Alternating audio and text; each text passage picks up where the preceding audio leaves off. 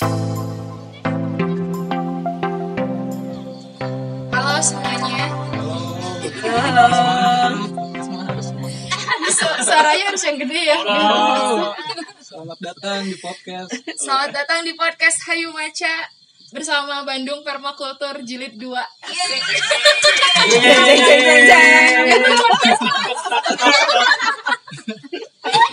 Jadi di sini kita ada ada rame-rame. Eh, kalau kemarin cuma bertiga yang ngobrol, sekarang ada rame banget nih. Ada Asri, ada hari Husna, Ada Faris. Nana, Ada Firman. Udah.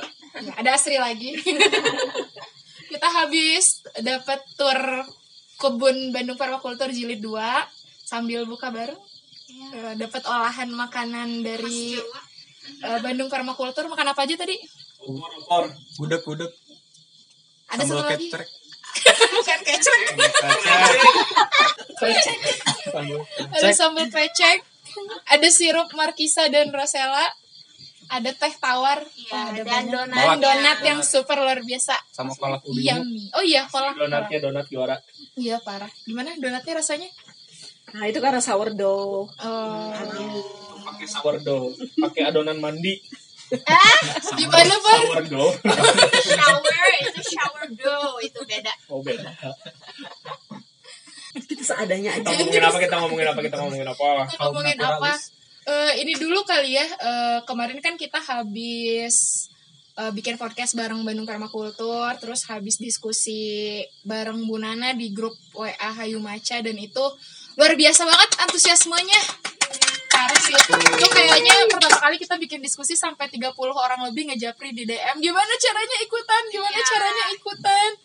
Tapi Banyak yang nggak kebaca ya kayak. Iya, banyak yang gak kebaca. Akhirnya dikirimin notulensinya aja kemarin. sampai ada yang niat nge-email buat Iya, iya, masuk WhatsApp kayak ah nge-email zaman sekarang orang buat Dan masukin grup Hayu Maca. Kemarin ada yang datang tuh, merpati bawa surat.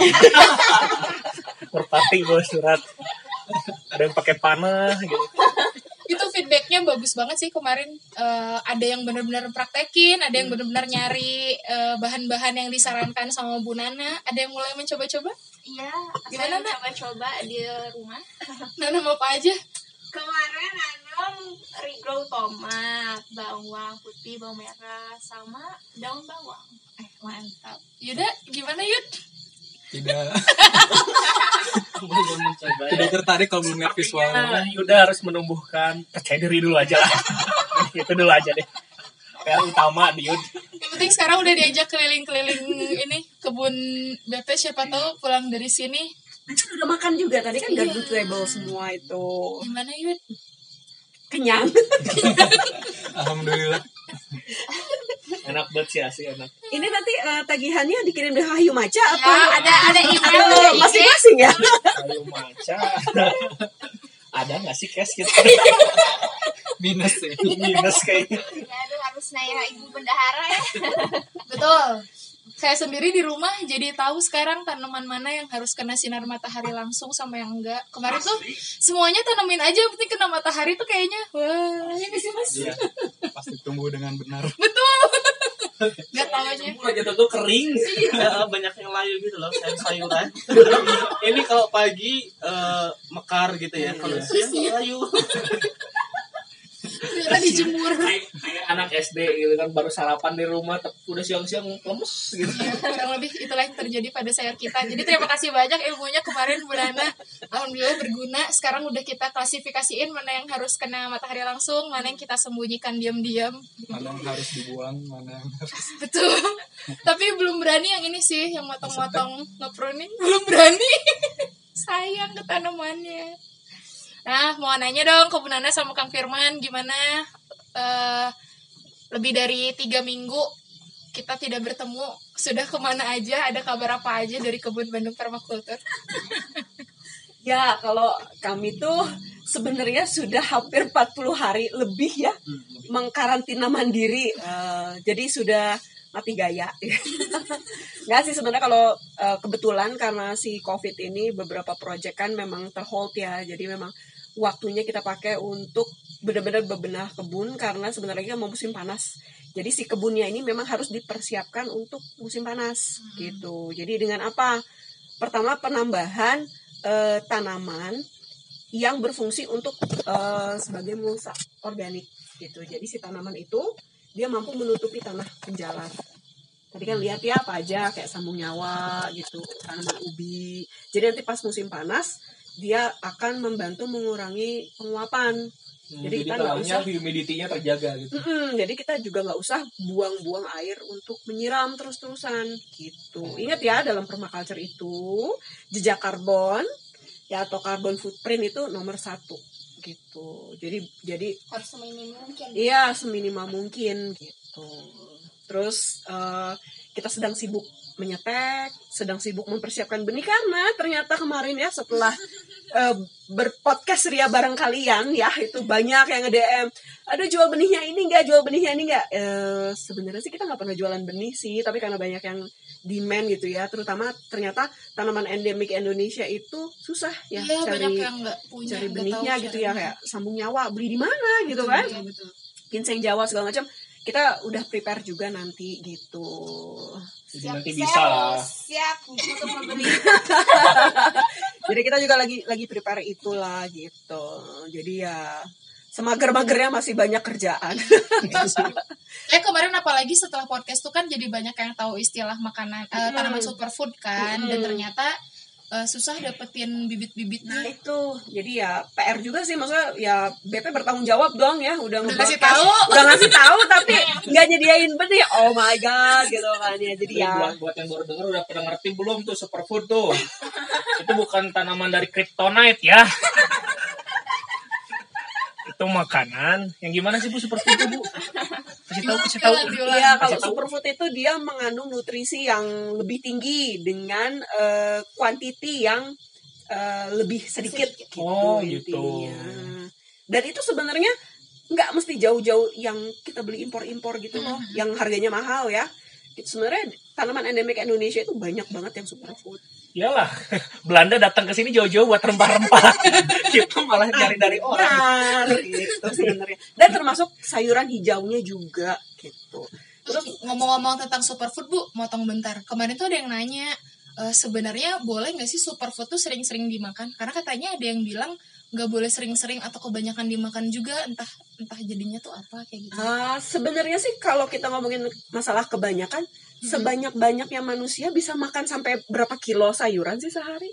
Oke, berarti tetap prinsip secukupnya gitu ya. Ah, Ya, tetap kan maksudnya kita sekali makan nggak mungkin mampu Sekilo juga. menghabiskan sekilo Iya. gitu ya. Kalau hitungannya masih gram, 60 gram itu masih standar-standar aja sih kalau menurut aku mah. Ya, kalau bahaya kami BP udah nggak ada yang hidup dong dari tahun kemarin karena tiap hari kami makan superfood. Kecuali itu makan superfood 3 kilo sekali makan. nah, itu berbahaya, cuma bisa diare juga gitu ya. Nah, jadi eh, banyak atau enggaknya kembali lagi konsumsi manusia itu nggak mungkin sampai bisa sebanyak itu gitu, sampai kayak semacam keracunan atau apa gitu. Dia salah cukup sesuai sama kita udah kenyang udah cukup berhenti itu sebenarnya aman untuk untuk kita semua. mau berulang pun hari ini makan satu itu terus besoknya makan yang sama nggak apa-apa. Nggak ngaruh sih kalau makanan. Sudah dibuktikan ya sama teman-teman Bandung sama. Ketahuan gue, eh kaki kita napak nggak tadi ke bawah? Nanti podcastnya berubah jadi podcast horor. ya jadi nggak ngaruh sih kayak itu itu kecuali maksudnya em, kita salah ini ya salah salah persepsi. Wow berarti harus bener-bener makan banyak. Makanlah itu sekali makan satu kilo gitu sayuran. Ya itu kan nggak kita kan nggak punya tembolok Iya, ya. iya. Hmm, itu nggak bener juga sih. Tapi kalau makan sesuai takaran ya takaran standar baik itu takaran orang diet yang sayurnya lebih banyak dari nasi atau takaran biasa yang nasinya lebih banyak takaran mahasiswa ya nasinya lebih banyak dari sayur sama aja sih itu nggak nggak ngaruh gimana gimana Ya, That's the point of superfood. Makannya dikit tapi kita nutrisinya banyak, banyak. gitu. Mm, Jadi nggak harus betul. banyak-banyak juga kan. Eh itu kalau superfood bisa nggak sih dicombine sama superfood yang lainnya? Apakah dalam satu dish cuman boleh satu jenis aja? Nah, kalau soal itu sebenarnya BP udah bahas ya di postingan kemarin. Sebenarnya kuncinya kalau untuk makan itu bukan dalam satu menu ada dua superfood boleh nggak bukan. Jadi sebenarnya kalau untuk makanan itu lebih cenderung ke color atau warna Mm-mm. gitu. Jadi dalam sekali makan usahakan ada beberapa warna. Oh. Ada warna merah, ada warna orange atau kuning, ada warna hijau, ada warna eh, gelap. Gelap itu kayak biru, ungu atau hitam. Ada warna putihnya gitu. Jadi mau itu semua superfood atau tidak Hmm. itu nggak ngaruh. Color itu yang ngaruh ke ke pemenuhan gizi atau nutrisi. Itu karena memang warnanya itu membedakan nutrisi yang masuk ke tubuh kita ya. Bu? Iya, misalkan kayak warna merah, Ha. dia kan punya uh, phytochemical ya Ha. di buah atau sayur yang warna merah. Contohnya apa itu? Bu? Nah, merah itu cabai. Oh, Jadi iya, nggak oke. mesti merahnya warna itu Sayur nggak gitu mesti ya? iya yang utama bukan. Bumbu aja udah masuk. Oh, oke. Jadi misalnya kayak pakai kencur Mm-mm. atau bawang putih, dia udah masuk ke warna putih. Gitu. Jadi nggak mesti dalam jumlah yang banyak. Bukan berarti merah tuh harus baju merah kayak gitu Oh, enggak enggak, kan ya. Si cabai aja udah termasuk tuh Cabai itu udah termasuk. Nah, si merah ini kan dia membantu melindungi tubuh dari radikal bebas. Hmm. Dia juga uh, menurunkan potensi diabetes juga. Dia support kesehatan mata dan meningkatkan kesehatan kulit dan kecantikan kulit. Nah, Iya, iya, sis, iya. warna merah ya ingat ya. Tapi jangan sepiring cabai semua. Nah, jadi buat para pendengar yang merasa kurang gizi, coba ada traffic light boleh di- dicemilin. Itu lumayan warnanya udah ada kuning, hijau, merah, lengkap tuh gizinya. Itu merah kalau yang oranye Nah, oranye. kedua orange dan yellow. Ah. Ya itu oranye atau kuning dia sama posisinya. Kunyit ya, kunyit contohnya. Ya, kunyit, Wortel bisa pepaya, bisa wortel, pokoknya apa pun itu yang uh, kuning atau oranye itu sama. Nah, dia itu warnanya kan karena warna oranye atau kuning itu dia mengandung beta karoten. Hmm. Beta karoten ini nanti dikonversi tubuh menjadi vitamin A. Nah, itu kembali lagi untuk meningkatkan imunitas. Kesehatan mata juga, kekuatan sendi, tulang sama kesehatan jantung gitu. Nah, itu juga ada di ubi kan? Ubi oranye kan ada ubi oranye. Berarti Labu. si warna ini termasuk karbonya juga ya? Bisa termasuk karbo. Nggak hanya lauknya doang. ya? Pokoknya mah color aja gitu. Iya, iya, iya. iya. Mau dia di sayur, mau dia di karbo, atau dia di bumbu. Mm-mm. Itu bebas. Kalau bumbu kan kunyit, Iya. kan misalkan kayak gitu. Kayak atau apa nasi merah gitu? Beras merah? Beras merah itu masuknya merah. Oh. Masuknya ke warna merah. Itu jadi kayak udah kayak indikasi langsung dari alam ya, Iya. ngasih tahu bahwa kita oh kalian tuh ini loh gitu si brandnya gitu kayak alam udah punya Mm. merek-mereknya sendiri. Benar. Ya, Nah, terus yang ketiga itu hijau. Ya, yang itu paling hijau. umum nih. Ah, nah hijau itu apa sih? Klorofil kan dia. Nah, dia antioksidan. Nah, ini fungsi utama hijau ini sebenarnya untuk detoksifikasi. Detox tubuh. Heeh, dia di kesehatan usus ya, lambungnya, Hmm. kesehatan enzim pencernaan, dan dia membantu penyerapan nutrisi dari vitamin-vitamin yang lain supaya dia lebih optimal. Dia juga meningkatkan kekebalan tubuh dan mempercepat pemulihan jaringan luka. Nah itu hijau itu yang harus diingat. Nah ketiga ada warna yang hitam-hitam atau gelap, biru, ungu, sama hitam. Contohnya Bu, contohnya. Yuda contohnya. Ubi kan ada yang ungu. Nah, sayang terus bunga merah. telang. Oh iya bunga telang. Nah, kebetulan Yuda katanya eh, TA-nya mengenai bunga telang ya. Nanti bisa lah bisa diceritakan sedikit gitu kan. Bener gak sih yang gue omongin ini? Iya kan? Secara Heeh, ilmiah. secara ilmiahnya gitu kan ya. Jadi itu dari bunga telang itu kan udah biru. Terus ubi ungu. Tadi kita makan kolak ubi ungu. Tuh, Keluak- di situ. keluak maksudnya apa? Keluak Keluak hitam. Dia hitam, masuk ya. juga, masuk hitam. Oh, rawon tuh berarti Ah, rawon banget. Jamur, jamur hitam, Oh, iya, jamur iya, putih iya, iya. itu masuk. Hmm. Terus kan sekarang lagi happening nih di kafe-kafe apa tuh? uh, uh, uh, black charcoal yang pakai arang-arang. Ah, gitu. Arang kan nggak masuk tumbuhan. Masuk dia hitam. Oh iya. Oh iya dia Fungsinya dari sama. kayu ya arang tuh. Dia sama fungsinya. dari mana aja? Gitu. Bapak aku juga kepikiran dia dari kayu asalnya. Warna biru, warna ungu, warna hitam. Nah itu fungsinya sama itu se- setara ya. Apa tuh? Dia ini eh, dia ini super banget ya. Dia super antioksidan. Jadi di di, di atasnya lagi antioksidan yang lain. Dia berguna untuk menunjang kesehatan jantung, meningkatkan fungsi otak, kesehatan sel tubuh dan mengurangi peradangan. Jadi itu emang wajiblah sekali-kali diselipkan warna-warna Kalau hitam. ungu gitu ya. Iya, pokoknya yang warna-warna itu lah. Kalau ungu apa lagi ya? Yang gelap-gelap ungu-ungu. Ini nggak termasuk makanan gosong kan? Karena warnanya hitam. Atau atau enggak makanan Karena dia jadi arang. Tergantung ini aja lah definisi masing-masing kalau ada gosong menggosong. So, Nah, buat yang masaknya sering tuntung bilang aja sajin ini banyak antioksidannya gitu. Lebih banyak daripada yang hijau. antioksidan gitu Nah, ini satu lagi warna putih. Oh iya, Nah, warna, nasi nasi ya. Warna putih ya, nasi bisa.